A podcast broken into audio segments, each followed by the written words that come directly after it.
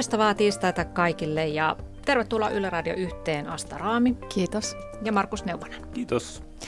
Filosofi Markus Neuvonen, muutama vuosi sitten ilmestyneessä kirjassasi Päätä viisaasti kirjoitat alkusanoissasi, että sun mottona on pitkään ollut jo 1600-luvun Japanissa eläneen miekkamiehen ja filosofin Miyamoto Muashasin sanat, älä tee mitään turhaa. Nämä on minusta hyvät, hyvät tuota sanat. Tämä miekkamies ilmeisesti tarkoitti tai käytti tätä ohjetta paitsi näisiin, näihin konkreettisiin miekoilla käytyihin kaksintaisteluihin, että niissä kannattaa välttää turhia liikkeitä, mutta laajemmin myös koko elämään ne sopivat. Miksi tehdä jotain turhaa, jos, jos osaa olla tekemättä turhaa? Tämä motto liittyy mun mielestä tähän meidän päivän teemaan, intuitioon, koska eks, äh, olisi hienoa, jos me nimenomaan intuition kautta oppisimme erottamaan turhan olennaisesta ja keskittyisimme vain siihen olennaiseen. Kyllä vain, ja aika pitkällehän siitä on juuri, juuri kysymys, ja aivan oikein, oikein tota, kuvalit Musashin tätä ajatusta, että, että se idea on nimenomaan siinä, että pitää, pitää aina pyrkiä, pyrkiä keskittymään siihen olennaiseen, koska ää, ihmisen mieli on, voisi sanoa, tämmöisen luontaisessa tilassa, aikamoisessa kohinassa kaiken aikaa. Eli se, semmoisessa niin pommituksessa, ja et, et, se epäolennainen, niissä, niissä tilanteissa se voisi sanoa, järjettömin, niin, niin se saattaa ihan minä hetkellä hyvänsä pulpahtaa. Ja nimenomaan kysymys on siitä, että, että oppii käyttämään sitä omaa päänuppiaan voisi sanoa strategisesti, eli, eli tasapainottamaan katsoa, että, että milloin intuitio kertoo, että nyt kannattaa toimia näin, ja milloin sitä ei kannata puolestaan kuunnella, että, että se yhtä hyvinhän se mm. voi harhaankin johtaa. Osaatko sä itse noudattaa tätä sun mottoosi? Älä tee mitään turhaa. Mä luulen, että se on sellainen kysymys, johon voidaan vastata vasta jälkikäteen. Okei. okay. Taiteen tohtori tutkija Asta Raami, sinä olet tutkinut intuitiota viimeiset mm. 15 vuotta, olet siitä väitellytkin Aalto-yliopistossa. Mitä intuitiolla oikeastaan tarkoitetaan? No intuitio on vähän vaikea käsite, koska mm. itse asiassa meillä on mon, monenlaisia intuitioita. Ei ole olemassa vain yhdenlaista intuitiota. Ja siinä mennään aika lailla harhaan. Et meillä on jokaisella käytössämme erilaisia intuitioita, jotka pohjautuu erilaisiin mielen sisäisiin prosesseihin. Ja, ja voisi jotenkin ajatella niin, että intuitiolla on eri lähteitä. Et osa tulee sieltä kulttuurista, oppimisesta, ihan niin kuin fiiliksistä. Ja silloin intuitio sekoittuu myös hirveän helposti tämmöisiin satunnaisiin mielijohteisiin päähänpistoihin. Mutta sitten asiantuntijan intuitio alkaa olla jo aika luotettavaa. Se pohjautuu tämmöiseen vuosien tai vuosikymmenien aikana kerääntyneeseen alitajuiseen tietopankkiin. Mutta sitten intuitiosta on puolia, jotka ää, voi olla vähän niin kuin mystiseltä kuulostavia tai haastavia. Ja, ja tota, silloin saadaan käyttämme tietoa, joka ei enää pohjaudu asiantuntijuuteen. Ja myös näillä asiantuntijoilla on käytössään sellaista, eli miten joku kykenee ratkaisemaan ongelma, jota ei ole kukaan aikaisemmin osannut ratkaista, tai saa tietoa, pääsee käsiksi tietoon, jota kukaan ei ole aikaisemmin huomannut.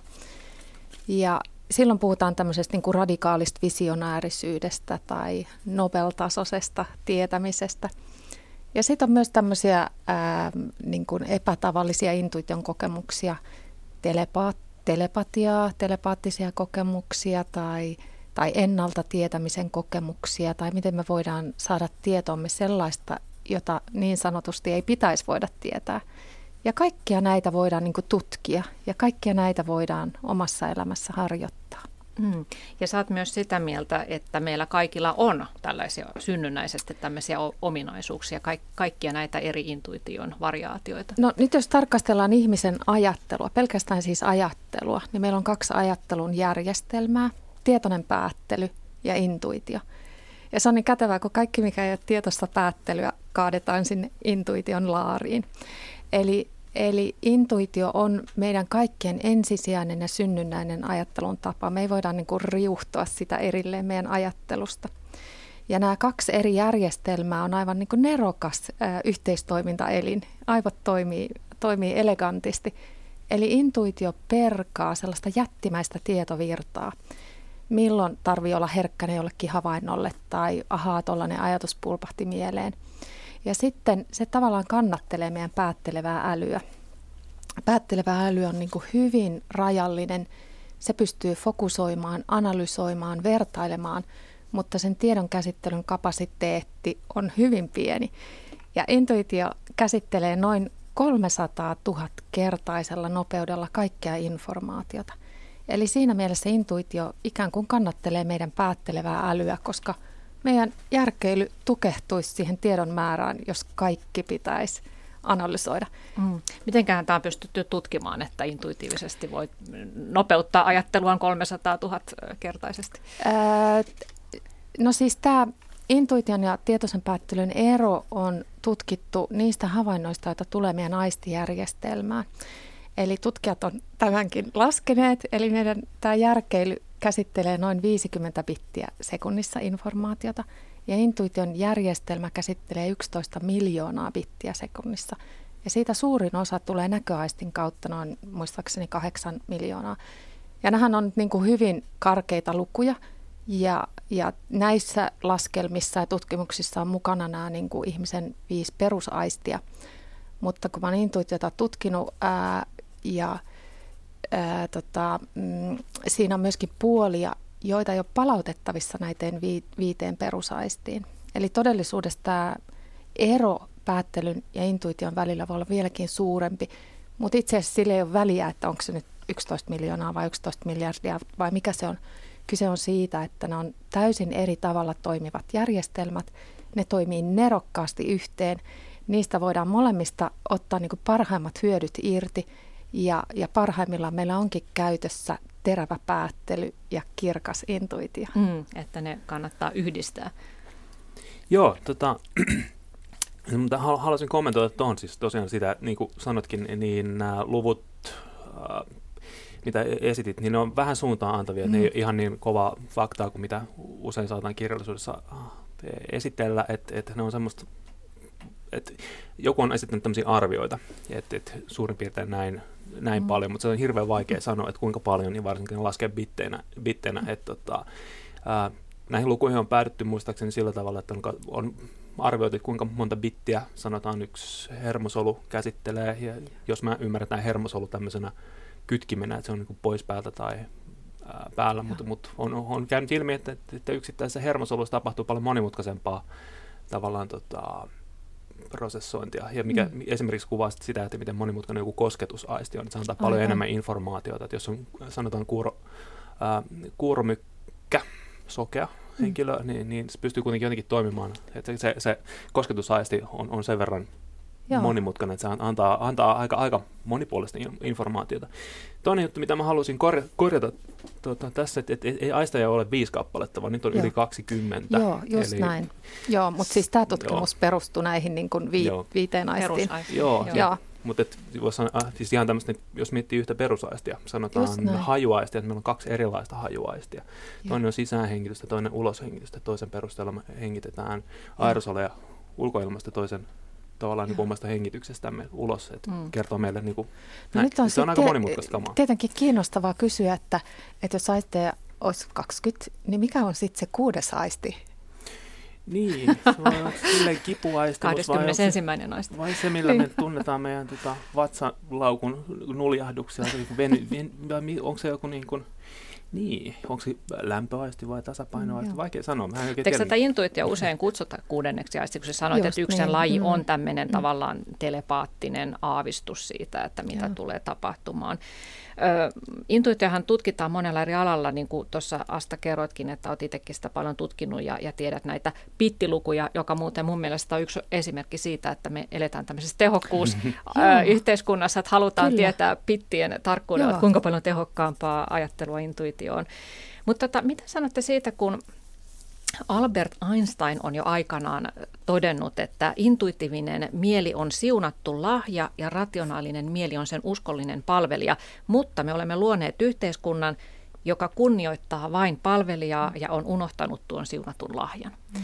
Eli minkälaisessa yhteiskunnassa ajassa me nykyään teidän mielestä eletään, että kuinka paljon meillä arvostetaan sitä kylmää järkeilyä, loogista analyysiä ja kuinka paljon sitten arvostetaan sitä intuitiivista, nopeaa, spontaania, hiljaista tietoa. Tämä on mielenkiintoista, kun toisaalta arvostetaan ihan hirveästi just visionäärisyyttä, innovatiivisuutta, peräänkuulutetaan luovuutta, uusia keksintöjä, näin. Ja, ja tota, mun näkökulmasta niin nimenomaan jo tämä bittivertauskin ää, tuo esille sen, että vähän niin kuin aivoihinkin suhtaudutaan ikään kuin mekanistisena mm. ää, koneena tai mekanistisena järjestelmänä. Koneesta. Ja tällä hetkellä niin kuin mun näkökulmasta mä näen, että just siitä 50 bitistä tai pienestä päättelyn prosessorista yritetään ottaa niin kuin kaikki tehot irti. Ja luovuus, äh, intuitio, äh, oivaltamisen ulottuvuudet ikään kuin, niin kuin lakastaa vähän sinne takahuoneeseen tai pahimmillaan jopa vähän niin kuin muserretaan sinne ää, stigman alle, että niin, intuitio jotain epä, mm. epätieteellistä hörhöä, ää, epäluotettavaa tietoa. Ja itse asiassa kaikki tieto on epäluotettavaa tietoa. Jos ei päätellä oikein, niin se ei tuota luotettavaa tietoa. Ja jos intuitio sekoittuu pelkoihin tai tämmöisiin satunnaisiin päähänpistoihin, niin ei sekään ole luotettavaa. Sen takia mä oon alkanut puhua älykkäästä intuitiosta. Mm. Joo. Mä jossain määrin komppaan, komppaan ajatusta, että tota, ää, mä sanoisin, että se on aika monimutkaista. Niin rakastan sanoa, että asiat ovat monimutkaisia.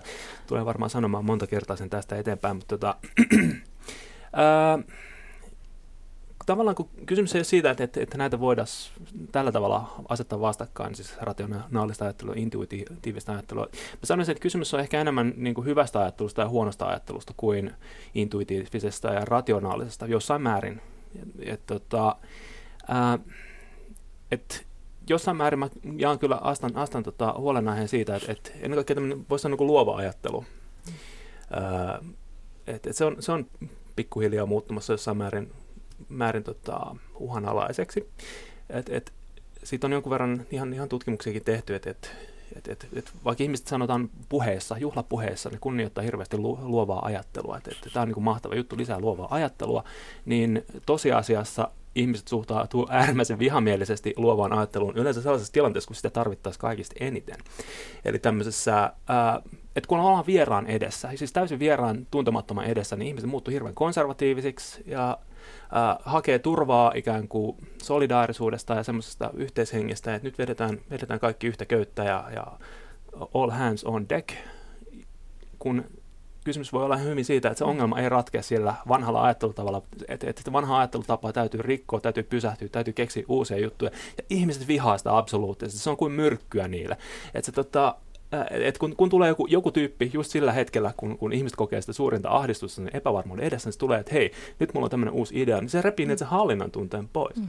Jolloin sitten ihmiset tietenkin suhtautuu se äärimmäisen vihamielisesti, ja tästä syystä esimerkiksi tämmöisiä, niin kun, että jos on isoja yrityksiä, niin, niin sieltä tyypillisesti työnnetään tämmöiset ikään kuin veneenkeikuttajat pois, tai sitten ne oppii, oppii tota, ikään kuin säätelemään ja, ja vaientamaan itseään. Ja siis tämä on se paradoksi, että, että, että yhtä, yhtäältä ko- kovasti tarvitaan luovuutta, sitä hehkutetaan joka paikassa, mutta ihmiset ei ole valmiita ikään kuin sietämään sitä epävarmuutta, mitä luovuus aiheuttaa. Et se on ehkä, mä sanoisin, että tämmöinen, tämmöinen ilmiö on, on yksi.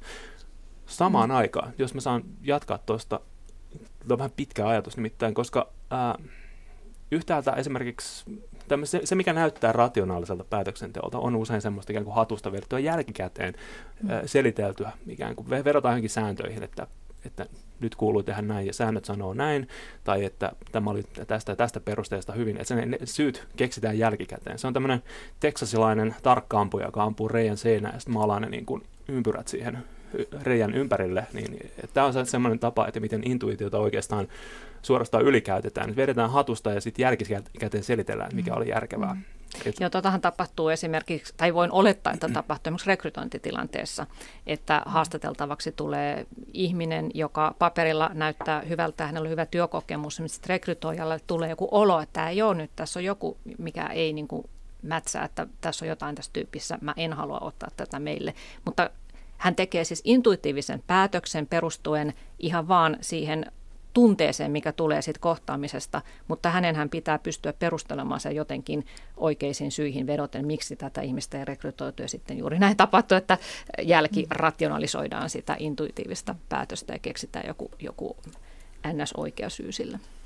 Asta Raami, sinulla on jotain tähän. Joo, siis mehän edetään hirveän mielenkiintoista aikaa tällä hetkellä, koska koneäly ja robotiikka tulee olemaan pian, ellei jo nyt, niin aika ylivertaisia just siinä analyysissä ja päättelyssä ja sääntöihin perustuvassa logiikassa. Ja mitä jää silloin jäljelle? Ne on nimenomaan nämä ihmismielen luovat ulottuvuudet. Mutta tietenkin niin mun näkökulmasta ää, ongelmana on ollut monesti se, että meillä ei ollut hyviä välineitä kehittää intuitiota, ottaa sitä haltuun, alkaa tuomaan sitä osaksi koulutusta, opetusta, ää, niin kuin älykästä ajattelua. Ja tämä on just se niin kuin, ää, työsarka, mitä mä oon sitten lähtenyt tekemään, että millä tavalla voidaan kehittää välineitä intuition ää, parempaan ja älykkäämpään käyttöön. Ja nyt jos mietitään meidän tietoista päättelyä, niin sehän on ää, länsimaisen tieteen traditio ja se on aivan loistava menetelmä, koska sillä on just pystytty sitten niin kuin perkaamaan tietoa vähän niin kuin pois taikauskosta ja ihan niin kuin sepittelystä ja maagisesta ajattelusta. Mm. Mutta nyt jos katsotaan tutkijoita, nobelistia, keksijöitä, niin sieltä heidän ajattelunsa ytimestä löytyy yleensä se oivaltaminen, intuitio, potentiaalin tunnistaminen, lupaavat alut. Ja sitten sitä yhdistetään siihen tietoiseen päättelyyn ja tehdään koejärjestelyitä ja, ja mm. perustellaan muulle yleisölle. Niin. Tästä voisin ehkä kysyä nyt tarkemmin, että tulisi vähän myös sellaista konkreettia, että mistä, mitä me nyt tarkoitetaan tällä intuitiivisella ajattelulla, miten se itse asiassa eroaa siitä rationaalisesta ajattelusta, niin sä taas Raimi tähän sun väitöskirjaan ja älykäs intuitiokirjasi haastattelut lukuisia muun muassa keksijöitä ja, ja yritysjohtajia ja taiteilijoita ja ja tuota, lääkäreitä ja monenlaisia asiantuntijoita, jotka kertovat käyttävänsä intuitiota työssään, Joo. niin miten he käyttävät sitä? Kuvaile jotain päätöstä, miten he ovat käyttäneet intuitiota no, käytännössä? No, intuitio voi käyttää hyvin monella tavalla, mutta yksi äh, kahden kiinnostava äh, haastateltava oli neurokirurgi Juha Hernesniemi. Ja hän kertoi, että hänen opettajansa, joka oli sen ajan aivokirurgian guru, niin itse asiassa hänen ensisijainen tapansa – hankkia tietoa oli seistä hiljaa potilaan vieressä ennen leikkausta. Ja tämä oli aikaa siis ennen aivokuvantamista, jolloin ei päästy katsomaan, että mitä siellä aivoissa on. Ja tämä hänen opettajansa meni seisomaan potilaan viereen ja seiso siinä tai istu niin kauan, kunnes hän sitten tiesi, että mitä pitää tehdä. Ja sitten hän siirtyi seuraavan potilaan luo. Ja tämä oli hänelle yksi tärkeä tiedon hankkimisen tapa. Ja sitten Hernesniemi sanoi, että, että sitten hän matkusti USAhan, koska hän halusi oppia tältä opettajalta. Ja sitten hän kävi mielessään läpi ne kaikki leikkaukset. Hän leikkasi ne kaikki potilaat omassa päässään ja sitä kautta oppi. Ja, ja sitten hän sanoi, että, että nyt kun hän ää, tällä hetkellä ei enää Suomessa leikkaa, mutta leikkaa maailmalla, niin hän on myös avannut ovan, oman leikkaussalinsa ovet muille tutkijoille ja neurokirurgeille ja sanoi näin, että sitten hän on saanut heiltä salattua tietoa. Hän on hyväksynyt sen, hän on muuttanut tapojaan ja kehittynyt yhä paremmaksi. Eli hän jakaa niin kuin monella tavalla ja tasolla mm. sitä tietoa. Joo, mäkin luin tämän Hernesniemen kertomuksen tästä sun kirjasta ja hän kertoi siinä myös semmoisen ihan pienen esimerkin tästä käytännön työstään, että hänellä oli tullut hoitoon pieni esteläinen tyttö, jolla oli todella vaikea aivorungossa oleva verisuonikasvain ja neliraaja halvaus ja kädet olivat käpertyneet rintaa vasten ja hän oli todella laiha ja ja kaikki muut ö, lääkärit sanoivat, että tuota ei voi leikata, se on liian heikossa kunnossa, ei tule selviytymään.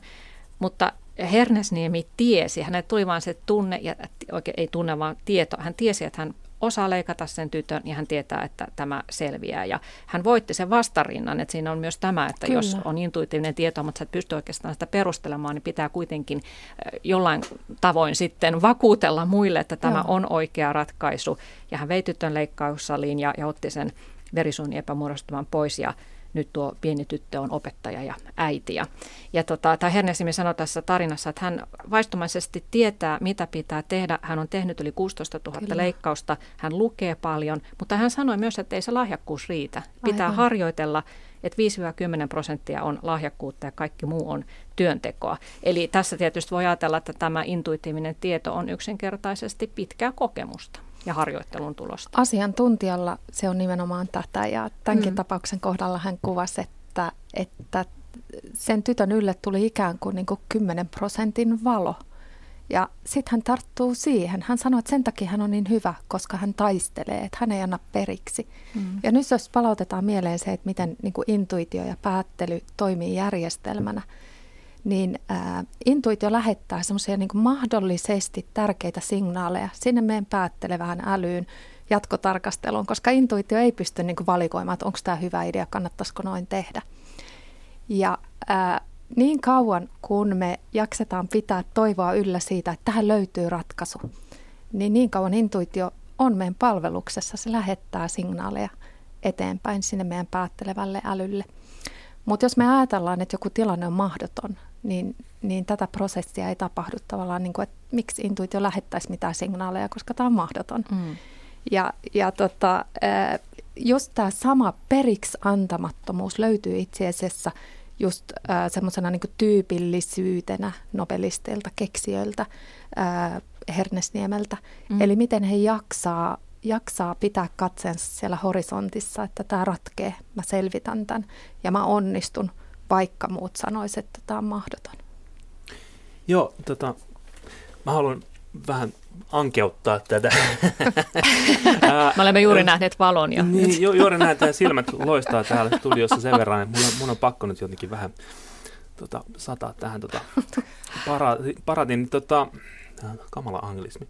Ää, ää, siis tota, yksi juttu on se, että siis nimenomaan tämä, että kun, kun tapahtuu paljon tämmöistä harjaantumista, niin ihmiset tosiaan niin kuin, ää, kokee kaiken näköistä mm. merkillistä suhteessa omiin, omiin asiantuntija-intuitioihin, että ei ne oikein pysty sanallistamaan sitä kunnolla.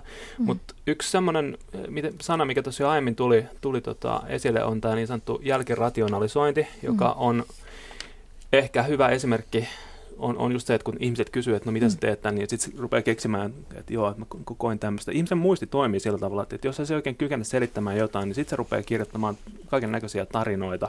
Ää, että se ei ole sillä tavalla niin kuin objektiivista todistusaineistoa, että mitä he kertovat näitä, näitä kokemuksiaan, että se on anekdotaalista.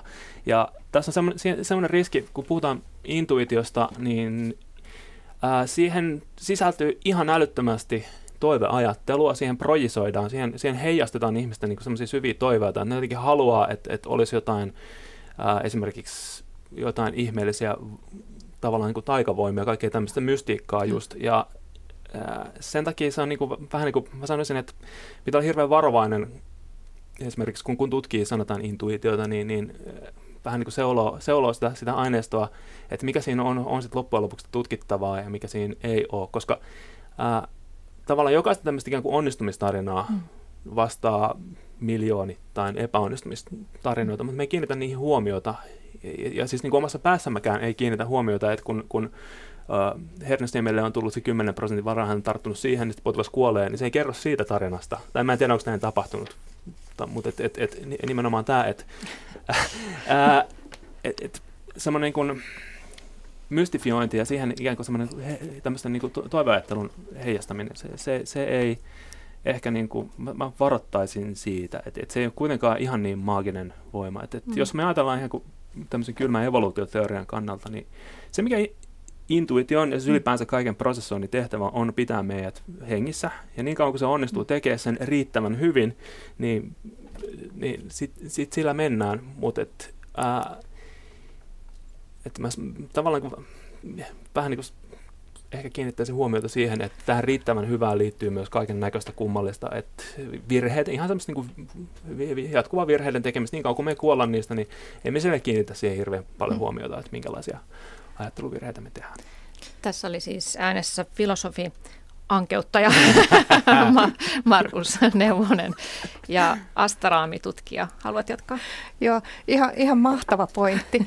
Ja mä voisin kommentoida tähän, että mä oon oikeastaan lähtenyt tutkimaan intuitiota, koska mä oon toiminut niin paljon niin kuin intuitiona vastaan. Mä oon niin paljon törmännyt tilanteisiin, jossa mä en kuuntele sitä ja jossa, jossa ää, se ikään kuin menee pieleen. Ja, ja tota, äm, just ne kohdat, missä intuitio menee pieleen, niin on itse asiassa kaikkein parhaimpia opet, oppitilanteita sen intuition, intuitiokyvyn kehittämiselle. Että ää, ei voi ajatella näin, että katsoo vaan niitä hyviä ja onnistuneita kokemuksia, että itse asiassa melkeinpä enemmän oppii niistä kohdista just kun se menee pieleen. Ja mitä sä oot oppinut ja intuitio ei, niistä ei, niin kuin, ää, intuitio ei missään nimessä ole maagista ajattelua. Se, minkä takia monesti se ehkä niin kuin sanotetaan sitten tällaiseksi, että tulee joku valo, niin se on niin kuin, ää, yritys sanallistaa jotakin, joka kääntyy hirveän huonosti sanoiksi.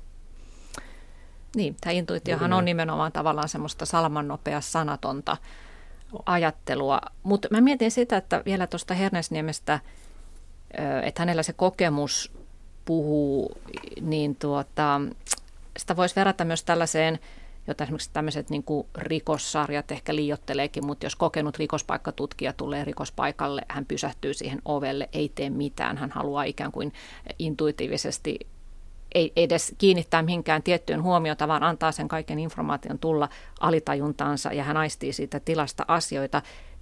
Koska hänellä on kokemusta niin paljon lukuisista aikaisemmista paikoista, hän yhdistelee salamanopeasti tietoa ja seikoista, jotka ovat merkityksellisiä, merkityksellisiä, kenties keksii jotain ja sitten muut ihmettelevät, että mistä tuo tiesi, että mistä pitää lähteä nyt tutkimaan.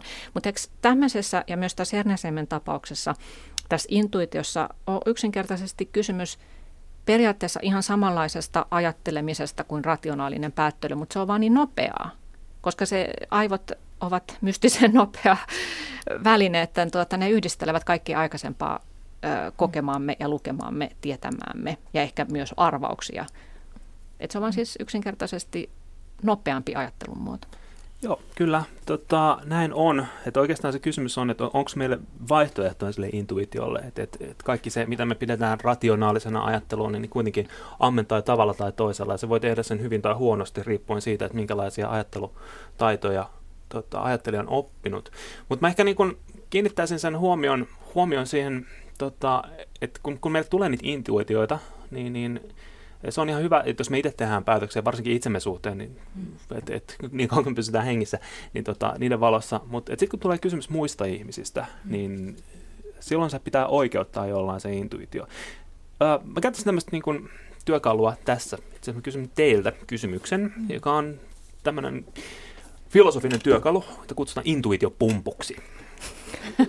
Filosofit rakastaa näitä tämmöisiä erilaisia työkaluja, mutta siis eh, filosofiassa on paljon tosiaan erilaisia työkaluja, joilla ohjataan ja härnätään intuitiota. Mutta et, yksi tämmöinen intuitiopumppu, mitä mä voisin tähän, tähän lanseerata, niin jos te ajattelette tämmöistä tilannetta, että, että, on niin lää, lääkäri, mm. joka hoitaa teidän omaa äitiä, mm. ja sitten se lääkäri sanoo, että mulla on nyt semmoinen intuitio, että tämä tyyppi pitäisi näin pitäisi vaan viedä leikkaukseen, mutta se ei sano, anna mitään muita perusteita, mm. niin tai silleen, että kun sanoit, joo joo, että kallis leikkaus, polvileikkaus, kyllä vain. Sinne vaan, mulla on semmoinen fiilis, että se niinku, mun intuitio sanoo tästä, että me, me päästäisittekö teidän äitiä menemään siihen leikkaukseen? Tai että jos teidän omalle lapselle syötettäisiin lääkkeitä, jotka on silleen, että onpas nämä mielenkiintoisia lääkkeitä, että, että täältä lukee näitä sivuvaikutuksia, ja sitten lääkäri sanoo, että mulla on semmoinen fiilis, mulla on semmoinen intuitio tästä nyt, että, että täällä on semmoinen niin. sairaus, joka pitää hoitaa. Mm. Niin äh, antaisitteko te teidän oman lapsen syödä niitä lääkkeitä? No ehkä tässä tapauksessa kyse, kysyisin myös ihan fakta, mm. faktaperusteita. Yes. Siis mun mielestä kaikki tieto pitää pystyä perustelemaan, että ihan sama on niin päättelyn kanssa, että jos sanotaan, että no nyt mä oon järkeillyt tällaisen niin tosi hyvän lopputuloksen, joka kuulostaa musta vähintäänkin epäilyttävältä, niin kyllä mä vähän niin tahtoisin nähdä, että millä perustein tämä on järkeilty. Ihan sama on intuition kanssa. Että ei se ole semmoinen kumileimasin, joka oikeuttaa sitten niin kaikki päätökset, vaan että ensinnäkin mua kiinnostaisi tietää, että mikä on tämän ihmisen kyky lukea omaa intuitiotaan. Että me voidaan kehittää intuition lukutaitoa. Ja ihminen, joka sekoittaa intuition niin kuin satunnaisiin perstuntumiin – niin, niin en mä pitäisi sitä kauhean luotettavana. Ja, ja myöskin niin kun, ää, sit jos mietitään tämmöistä lääkärin intuitiota, niin kokeneen lääkärin intuitiohan on ällistyttävän hyvä työkalu. Ja siellä tapahtuu sellaista, että kun potilas tulee tapaamaan lääkärin, niin ää, lääkäri siellä alitajuisessa tietopankissa tavallaan niin kuin vertaa sitä kyseistä tapausta niihin tuhansiin aiempiin. Ja sitten tekee tämmöistä, mitä kutsutaan niin kuin random sampling. Hän kysyy tämmöisiä kysymyksiä, onko sulla ollut tuommoisia oireita, no entäs tämä, no entäs sitten toi. Ja ikään kuin tämän hakuammunnan kautta tekee tämmöistä niin kuin hahmon tunnistuksen ja yhteensovittamisen ää, niin kuin, ää, prosessia. Eli vähän niin kuin kokeilee, mikä pala sopisi nyt tähän, tämän palapelin aukkoon. Ja tämä asiantuntemus koostuu yksittäisistä tapauksista, tässä tapauksessa potilaista, mutta sitten ne yhdistyy, se tieto yhdistyy siellä ei-tietoisessa mielessä ja usein vaan niin kuin se vastaus pulpahtaa mieleen. Ja tällä tavalla niin kuin lääkäri pystyy niin kuin ällistyttävän tarkasti, nopeasti ja täsmällisesti pääsemään sinne lopputulokseen. Mutta nythän meillä on siis tulossa tämä Watson supertietokone, mm. joka Ää, jos muistan oikein, niin kymmenessä minuutissa lukee 12 miljoonaa lääketieteellistä artikkelia, että se taitaa olla niin ylivertainen tähän päättelyyn verrattuna. Vastatakseni tuohon sun kysymykseen, niin varmaan pitäisi kysyä Watsonilta tämmöinen niin kuin kilauta kaverille. Niin, eikö muuten niin? keinoälyssä on semmoinenkin kehitteillä, että, että luodaan kone, joka pystyy todistamaan sen, että miten tähän päätökseen on, mm. että kone niin kuin tavallaan mallintaa sen, mm. millaisen päättelyn kautta tähän päätökseen on. Siis varma, varmasti, mutta vastaakseni tuohon tuota Watsoniin, niin käsittääkseni se ei vieläkään oikein tota, ää, pärjää tämmöiselle ihmis, ihmis, mm. tota, ihmisanalyysille. Mm. Tai siis, et, et, ainakin viimeisimmät tiedot, mitä mulla on siitä Watsonista, että se, vieläkin tekee työnsä huonommin kuin mm. ihminen. Ja, ja siis siinä mielessä mun täytyy nyt vähän mainita, että mä hautasin pienen koiran tota, mun siihen ajatusleikkiin, koska siis sehän on se, että, että, että mitä me tehdään, kun mennään lääkäriin, niin me luotetaan sen intuitioon ja just tämmöisen asiantuntija-intuitioon. Mm. Uh, mutta et, et, nimenomaan siinä on se, että, että ihannetilanne olisi se, että lääkäri oikeasti pystyisi perustelemaan just nimenomaan sen intuition, ja usein pystyykin. Ja kokenut mm. lääkäri on, on siis semmoinen ihan siis just tämä, että, että, että se, se niin näkee lähestulkoon suoraan, että joo, että sulla on tämmöinen ryhti, että sulla on varmaan joku välilevytyrä tai joku tämän tyyppinen, että mitä se, se pystyy niin kuin hyvin pienestä määrästä informaatiota päättelemään paljon. Mm. Tämä on ekspertti-intuitiota ja siihen on syytä luottaa, mutta ekspertti-intuitio on myöskin sellaista, joka pystytään jollain tavalla tai toisella oikeuttamaan. Mm-hmm. Mutta se mystifiointi tai semmoinen mystiikan ää, ikään kuin lisääminen siihen ja just puhuminen tämmöisistä eli paranormaaleista jutuista, joiden todistus on enemmän tai vähemmän anek- anekdotaalista. Et, mm. et, niitä yritetään tutkia, mutta se on hirveän vaikea koeolosuhteessa todistaa, että kun äiti, äiti saa mm. etiäisen, nyt mun poikani on kuollut, niin, niin tota, ää, että niitä on koeoloissa, siis semmoisessa niin oikeasti semmoisessa kunnollisessa tutkimuksessa todella vaikea tota, todentaa, että kuinka tämä tapahtuu ja saada näitä tutkimuksia menee läpi. Et, tota, ja ehkä tämmöinen, siis tämmöisen keskittyminen tai niistä liikaa puhuminen, se ruokkii vähän tätä just semmoista niinku huonoa intuitiota, eli sitä semmoista täysin tarkost, mm. tarkistamatonta intuitiota siitä, että mulla on nyt semmoinen fiilis, että tolle tyypille pitää antaa potkut, annetaan se potkut, silloin huono energiavärähtely, että se on jotenkin silleen niinku, niin. että et, et, tämmöistä päätöksentekoa ruokitaan, jos korostaa liikaa intuitiota ja puhutaan siitä, että kuinka niin kuin, vähän niin kuin intoillaan siitä liikaa. Mä tasapainottaisin mm, ehkä. Kyllä ja korostaisin niin kuin kaiken tiedon sellaista arviointia ja tutkiskelua. että myöskin sen päätellyn, että kuinka paljon kuulee myös tällaisia perusteita, että nyt ollaan niin kuin katsottu numeroita ja dataa ja nyt pitää tehdä näin. Ja siellä saattaakin olla täysin pelkopohjainen päätös, joka sitten niin kuin jälkirationalisoidaan. Voi kyllä. Eli, eli tota, niin kuin kaikessa mm päätöksenteossa. Niin, että ehkä ylipäätään pitäisi olla semmoista malttia päätöksenteossa ja, ja semmoista kärsivällisyyttä, että pysähtyy miettimään, miksi minulta tuli tällainen sisäinen ääni. Onko se mm. vain joku minun pelkotilani tai väärä ennakkoluulo, onko siellä faktaa pohjalla tai, tai miksi nyt älyllisesti, ratio, rationaalisesti päädyn tähän ja tähän ja, ja sitten mikä tahansa päätös, niin senhän pystyy tekemään vain sen hetkisellä tiedolla, että voihan olla, että jälkikäteen sitten joka tapauksessa pieleen menee. mutta, mutta tässä ehkä tietysti mä ymmärrän niin Astaraami sun vaikeuden in, intuitiotutkijana sen suhteen, että kun ihmiset tavallaan käyttävät tätä intuitiosanaa mm. silloinkin, kun itse asiassa ei ole kysymys intuitiosta ja se ehkä sitten hämmentää ihmisiä, että, Kyllä että mistä oikeastaan on, on kysymys. Mähän väitöstyössäni tutkin nimenomaan ää, designereita ja luovan työntekijöitä, ja heillehän intuitio on valtavan tärkeässä roolissa. Ja, ja ää, nimenomaan sitä, että miten voi tietoisesti virittyä intuitioon ja miten voi arvioida oman intuition luotettavuutta. Että ei jäädä odottelemaan oivallusta, että tulisikohan se huomenna tai ensi viikolla vai miten, vaan että intuition kautta voidaan hakea tietoa. Eli, eli kun se meidän intuition järjestelmä lähettää sinne päättelevälle älylle signaaleja, niin me voidaan kääntää tämä prosessi toisinpäin. Eli laittaa mielen fokukseen jotakin, mihin me tahdotaan, että ratkaisu löytyy. Ja silloin, silloin me aletaan niin kuin näkemään niitä ää, ratkaisun siemeniä. Ja, ja tota, luovan työntekijöille tämä on äärimmäisen tärkeä ominaisuus. Ja sitten se, mitä mä oon, mistä mä oon puhunut, että voi alkaa testaamaan. Että se, että intuition kautta tulee tietoa, ei tarkoita vielä, että se päätös pitää tehdä intuitiolla, vaan voidaan niin katsoa, että minkälaista tietoa tulee intuition kautta, minkälaista tietoa saadaan päätellen, miten ne suhteutuu toisiinsa. Ja parhaimmillaan ne ää, ikään kuin sulkee toistensa vinoumia ja virheitä pois. Ja voidaan ottaa sieltä niin parhaimmat tiedot jos ne osoittaa samaan suuntaan, niin ratkaisu on helppo. Jos ne osoittaa niin täysin vastakkaisiin suuntiin, niin voi miettiä, että miksi näin ja mm. mikä painoarvo on sitten milläkin tiedolla. Mm. Joo. Tuossa mainitsit, mainitsit että et taiteellisessa työssä intuitio on hirveän tärkeää, mutta kyllä se on ihan sama juttu puolestaan niin tieteellisessäkin työssä. Että et sinne, siis se, se että et miten, miten tieteelliset läpimurrot, niin kun sä oot, oot mm. väitöstyössä se, tota, äh, huomannut, huomannut tämän sama, sama jutun, että, että mm. ne, se, se ongelma tavallaan istutetaan sinne it, mieleen itämään, ja sitten se vaan mm. niin jossain vaiheessa pulpahtaa, että ei hitsit, näinhän tämä juttu menee, että mennäänpä ja. kokeilemaan tämmöistä, tämä on tosi kummallista, että, että se, se, se prosessoituu jossain tavallaan mielen syväkerroksissa, ja se alleviivaa tavallaan mun mielestä just sitä, että miten pieni osa, siis se mitä me tyypillisesti pidetään mielen, eli tämä tietoinen ja. mieli tässä, nämä muutama hassu varausyksikkö, mitä mahtuu työmuistiin kerrallaan, niin tota, että miten pieni ja sivuosassa se oikeastaan on sitä, että, että mitä me kutsutaan ihmiseksi. Joo. Mm. Mulla on tästä tämmöinen omakohtainen esimerkki eiliseltä, kun mä oon nyt viimeisen vuoden ajan ää, työstänyt kolmea tämmöistä intuition lukutaitokirjaa tai teosta. Ja, ja mä oon jotenkin edennyt mielestäni siinä prosessissa hirvittävän loogisesti.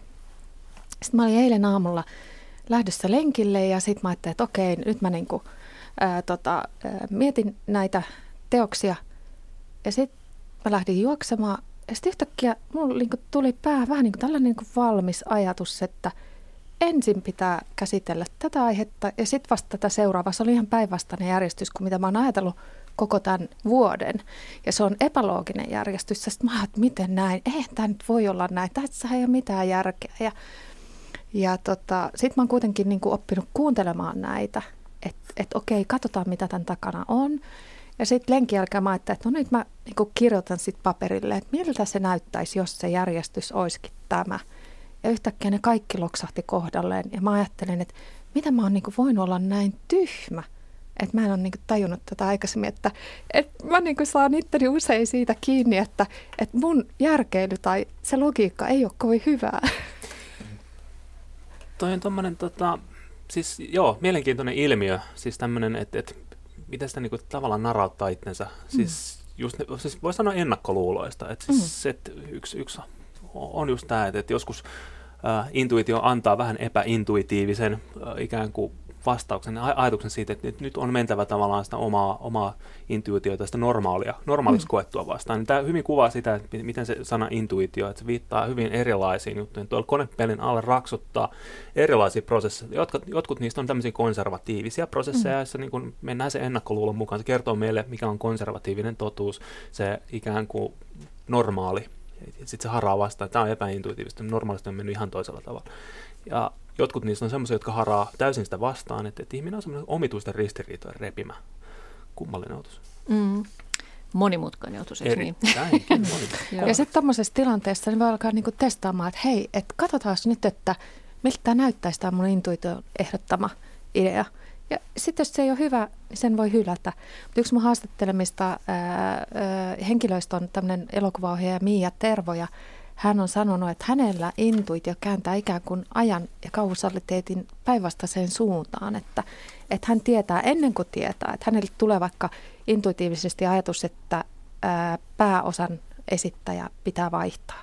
Ja sitten hän ajattelee, että tässä ei ole mitään järkeä, että tämä on ihan niin kuin kaos. Ja, ja, ja tota, siinä vaiheessa järki, järki alkaa syöttää, että älä vaan tee noin ja ihan kamalaa. Ja sitten se intuition ää, pakote tai jotenkin tuntemus tulee vaan niin voimakkaaksi, hänen on sitten pakko tehdä se vaihdos. Ja sitten sanoit jälkeenpäin, itse asiassa se oli parasta, mitä hän pystyi tekemään, että ne järjen vaihtoehdot olisi ollut jälkikäteen katsottuna huonot. Mm. Et silloin ikään kuin intuitio kääntää vähän niin kuin ajan ja kausaliteetin toiseen suuntaan, että tiedetään ennen kuin tiedetään, miten tiedetään. Ja sitten vähän niin kuin jälkeenpäin reflektoiden voidaan tarkastella sitä uudestaan. Tota, toi kivasti mun mielestä alviivaa tavallaan sitä, että, että, missä, että, että mikä se niin kuin intuition paikka, tämmöisen intuitiivisen tota, ongelmanratkaisun paikka on, että missä se on tavallaan hyvä, missä se on huono.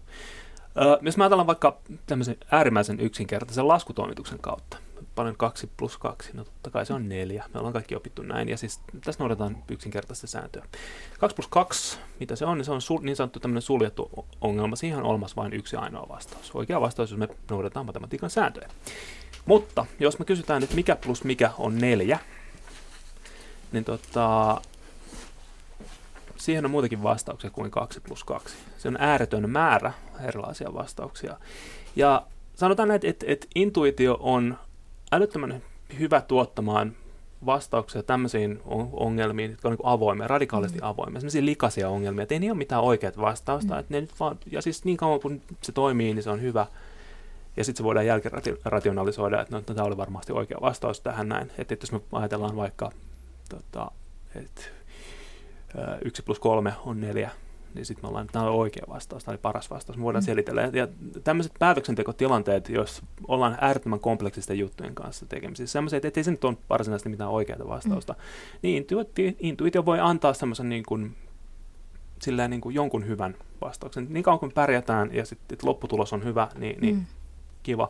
Ja, mutta vastaavastihan se tuottaa, tuottaa aika paljon semmoista vähän niin kuin huonoakin, mutta niin kauan kun se tuottaa riittävän hyvää, niin sillä voidaan mennä. Mutta sen sijaan mm. intuitio on älyttömän huono ratka, ratkomaan just tällaisia niin kuin kaksi plus kaksi tyyppisiä, jos on mm. yksi ainoa oikea vastaus, niin ää, se vaatii semmoista hyvin syvällistä, ää, hidasta ajattelua, paneutumista ja just sitä, että, että, että tutkitaan niitä sääntöjä ja pakotetaan ja hiljennetään sitä intuitiota, että ei hyökätä siihen ensimmäiseen vastaukseen, joka pulpahtaa mieleen, vaan ruvetaan niin kuin Mm. Mutta tässä on tota, tullut se ilmi, että, että, että tavallaan tämmöinen vastakkainasettelu, intuitio ja, ja niin kuin rationaalinen ajattelu, niin se on väärää, että pikemminkin ajattelu ehkä vaisto, vaistomaisesti koostuu näistä, näistä molemmista. Mutta minähän edustan mediaa ja rakastan vastakkainasettelua, joten sen takia tämän otin tämän vastakkainasettelun tähän. Mutta siis jos tavoite olisi se, niin kuin sinullakin Markus Neuvonen tässä Päätä viisasti kirjassasi on, että me osaisimme tehdä oikeasti viisaita päätöksiä ja viisaus sisältää sekä tämän rationaalisen päättelyn että sitten intuitiivisen tiedon, niin miten sitä voi harjoitella? Miten viisautta voi harjoitella? Miten voimme itse kukin ihan siis arkiratkaisussa, myös isommissa ratkaisuissa, niin tuota, pysähtyä miettimään sitä omaa päätöksenteon prosessia? No tuohon mä haluaisin vastata että ihan ensimmäisenä, että, että, että kaikki tavat harjoitella sitä perustuu siihen, että opetellaan hidastamaan sitä omaa ajattelua, pysähtymään sen ajattelun äärelle, tiedostamaan sitä entistä paremmin, ää, jarruttamaan päätöksentekoa. Toki ei se tarkoita sitä, että pitäisi muuttua semmoiseksi jumittavaksi jahkailijaksi, vaan, vaan mutta et, et, kun osaa painaa sitä jarrua, että hetkinen, nyt mulla on tämmöinen voimakas fiilis, katsotaan mitä se on syönyt, mitä sen, mitä sen sisällä on, mitä sen takana on, ja, ja myöskin tunnistetaan oma, omia vinoumia niin pitkälle kuin se on mahdollista. Se on lähestulkoon mahdotonta ää, tunnistaa kaikkia erilaisia ajatteluvinoumia, joita on siis lukemattomia, ja enimmäkseen meillä ole niistä millään tavalla tietoisia, mutta et, et, kun tiedostaa sen, että oma ajattelu on vinoutunutta, että siellä on aina jotain, mikä sitä vetää puoleensa, että et, et, et on, on asioita, jotka ohjaa, täysin näkymättömiä ikään kuin ajattelun painokenttiä, jotka vääristää sitä meidän ajattelua ja vie, vie, vie mukana. Kun tiedostaa, että siellä on niitä, niin niitä voi alkaa pikkuhiljaa ennakoimaan ja nimenomaan sitä ruveta vähän niin kuin tarkistamaan sitä omaa ajatteluaan mm. ja päätöksentekoa. Tämä on vähän tämmöisen ylätasolla. Siis sanotaan, että jos puhutaan ihan käytännöstä, niin se voi tarkoittaa vain sitä, että istuu alas hetkeksi aikaa ää, mietiskelemään. Päiväkirja, tämmöistä reflektiopäiväkirjojen pitäminen on, on ihan hyvä harjoite varmasti ja, ja näin edelleen. Niin sä puhuit näistä vinoutumista, niin, niin yksi esimerkki kai sellaisesta on se, että meidän, tai ihmis niin kun ajattelulle on luonteenomaista se, että kun tulee vastaan tietoa, niin me poimimme siitä tiedosta vain sellaisen, joka sopii meidän aikaisempiin ajatuksiin ja halutaan vahvistaa sitä, eikä sitten, ja torjuta, torjumme sen, mikä ei, ei sovi siihen Joo, kuvaan, että se on yksi. Öö, no tämmöinen, niin että pitäisi pysähtyä miettimään, niin yksi tämmöinen esimerkki, kun tässä on, otit aikaisemmin Markus Neuvonen esille sen, että, että yleensä tätä intuitiota käytetään aina esimerkkinä silloin, kun se on toiminut, ja nämä yksilöesimerkit ovat aina niitä, jolloin se on toiminut, mutta sitten ollaan hiljaa niistä tapauksista, kun se ei ole toiminut.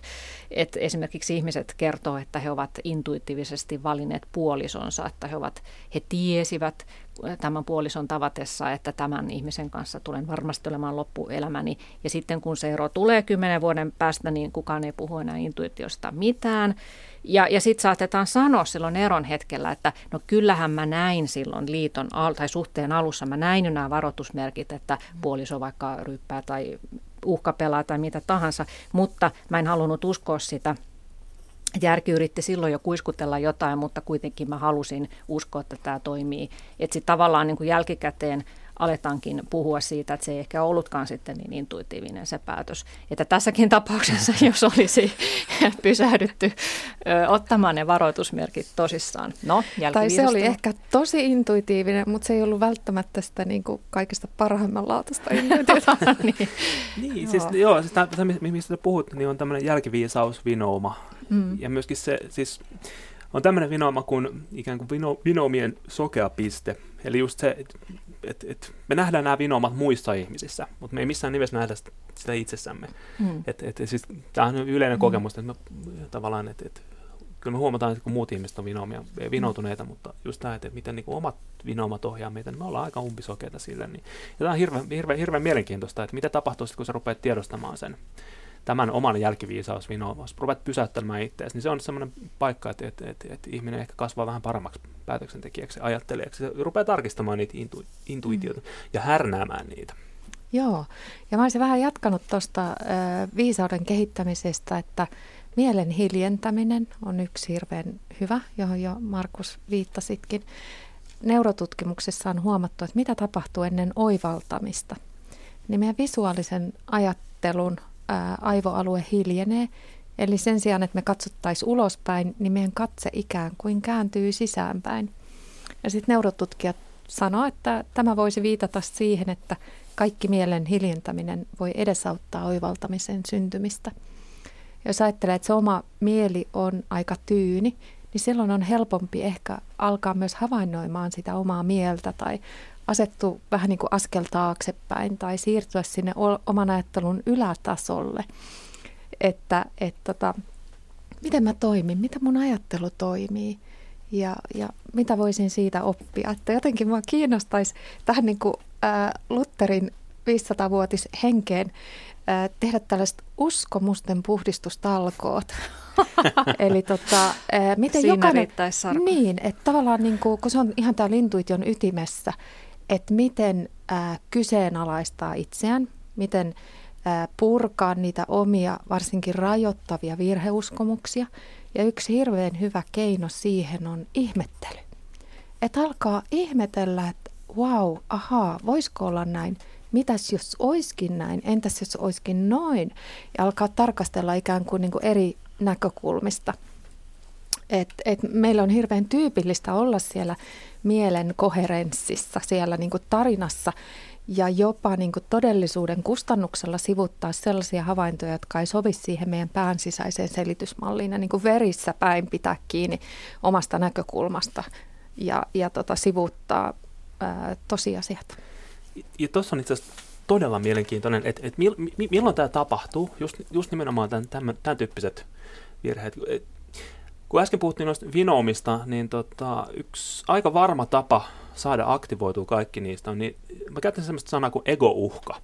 Että jos tilanteessa on niin sanottu ego-uhka, eli me, me koetaan meidän naamaa siinä jollain tavalla ikään kuin uhattuna, meidän sosiaalinen naama, että me, me koetaan olevamme arvostelun ö, kohteena tai, tai tota, et, et, se on jotenkin henkilökohtaista, niin siis nämä on sellaisia tilanteita, jos aivan varmasti potkii hirvittävät määrät näitä vinoumia sisään, niin me ruvetaan Joo. suojelemaan silloin se, tavallaan ikään kuin oma, omaa naamaamme, ja tämä tapahtuu just nimenomaan äh, ikään kuin faktojen kustannuksella, se tapahtuu Joo. hyvien intuitioiden, tämmöisen niin syväprosessoinnin kustannuksella, ja silloin me ei kuunnella, kuunnella että, että se on niin kuin häpeällistä jotenkin kuunnella, ja että, että me, me ruvetaan niin kuin, että tämmöiset niin kuin sosiaaliset tilanteet, sosiaaliset uhat, ego, egon ja tämmöisen niin kuin, niin, en mä nyt oikein keksi muutakaan sanaa siihen kuva, kuvaamaan kuin että, että egoa, niin tota, siihen kohdistuvat uhat, niin ne, ne, ne sotkee sen päätöksenteon aika paljon. Tästä on varmasti kokemuksia, että, että, että kun sä huomaat, että joidenkin ihmisten ikään kuin ego jossain päätöksentekotilanteessa potkii sisään ja,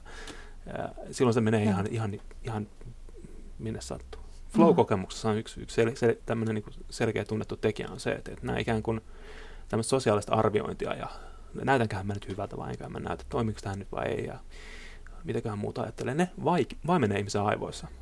Että et se niin ego häviää siinä, että siinä on vain se asia, mitä ollaan tekemässä ja, ja niin. se teko itsessään, mutta se ego katoaa siitä Joo. Ehkä, mm. mä ja, Ehkä ja se, monet... toi flow voi olla myös se, että kun sä puhuit, että sä lenkillä usein saat tällaisia mm. oivalluksia, niin varmaan sama juttu, että siinä tavallaan hiljenee se kaikki muu ja sä mm. pistät sen mielen keskittymään tiettyyn asiaan ja si- sitten on tilaa sille ratkaisulle. Kyllä, ja tällaiseen keksimiseen liittyy monesti kokemukset, jossa ikään kuin unohdetaan itsensä.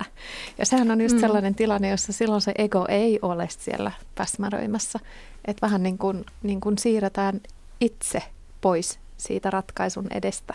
Mm. Just ne omat selitysmallit, näkökulmat, ää, niin kuin juuttuneet ja luutuneet uskomukset.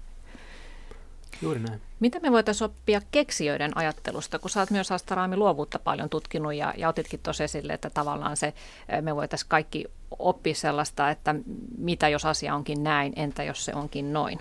Joo. No siis mä oon, mä oon pukenut ne monesti sellaiseksi viideksi ää, pääpointiksi, joita on tullut tässä jo osittain käsiteltyäkin. Eli että meidän ajattelu koostuu intuitiosta ja päättelystä. Me voidaan tietoisesti virittyä intuitioon ja hakea sitä kautta tietoa.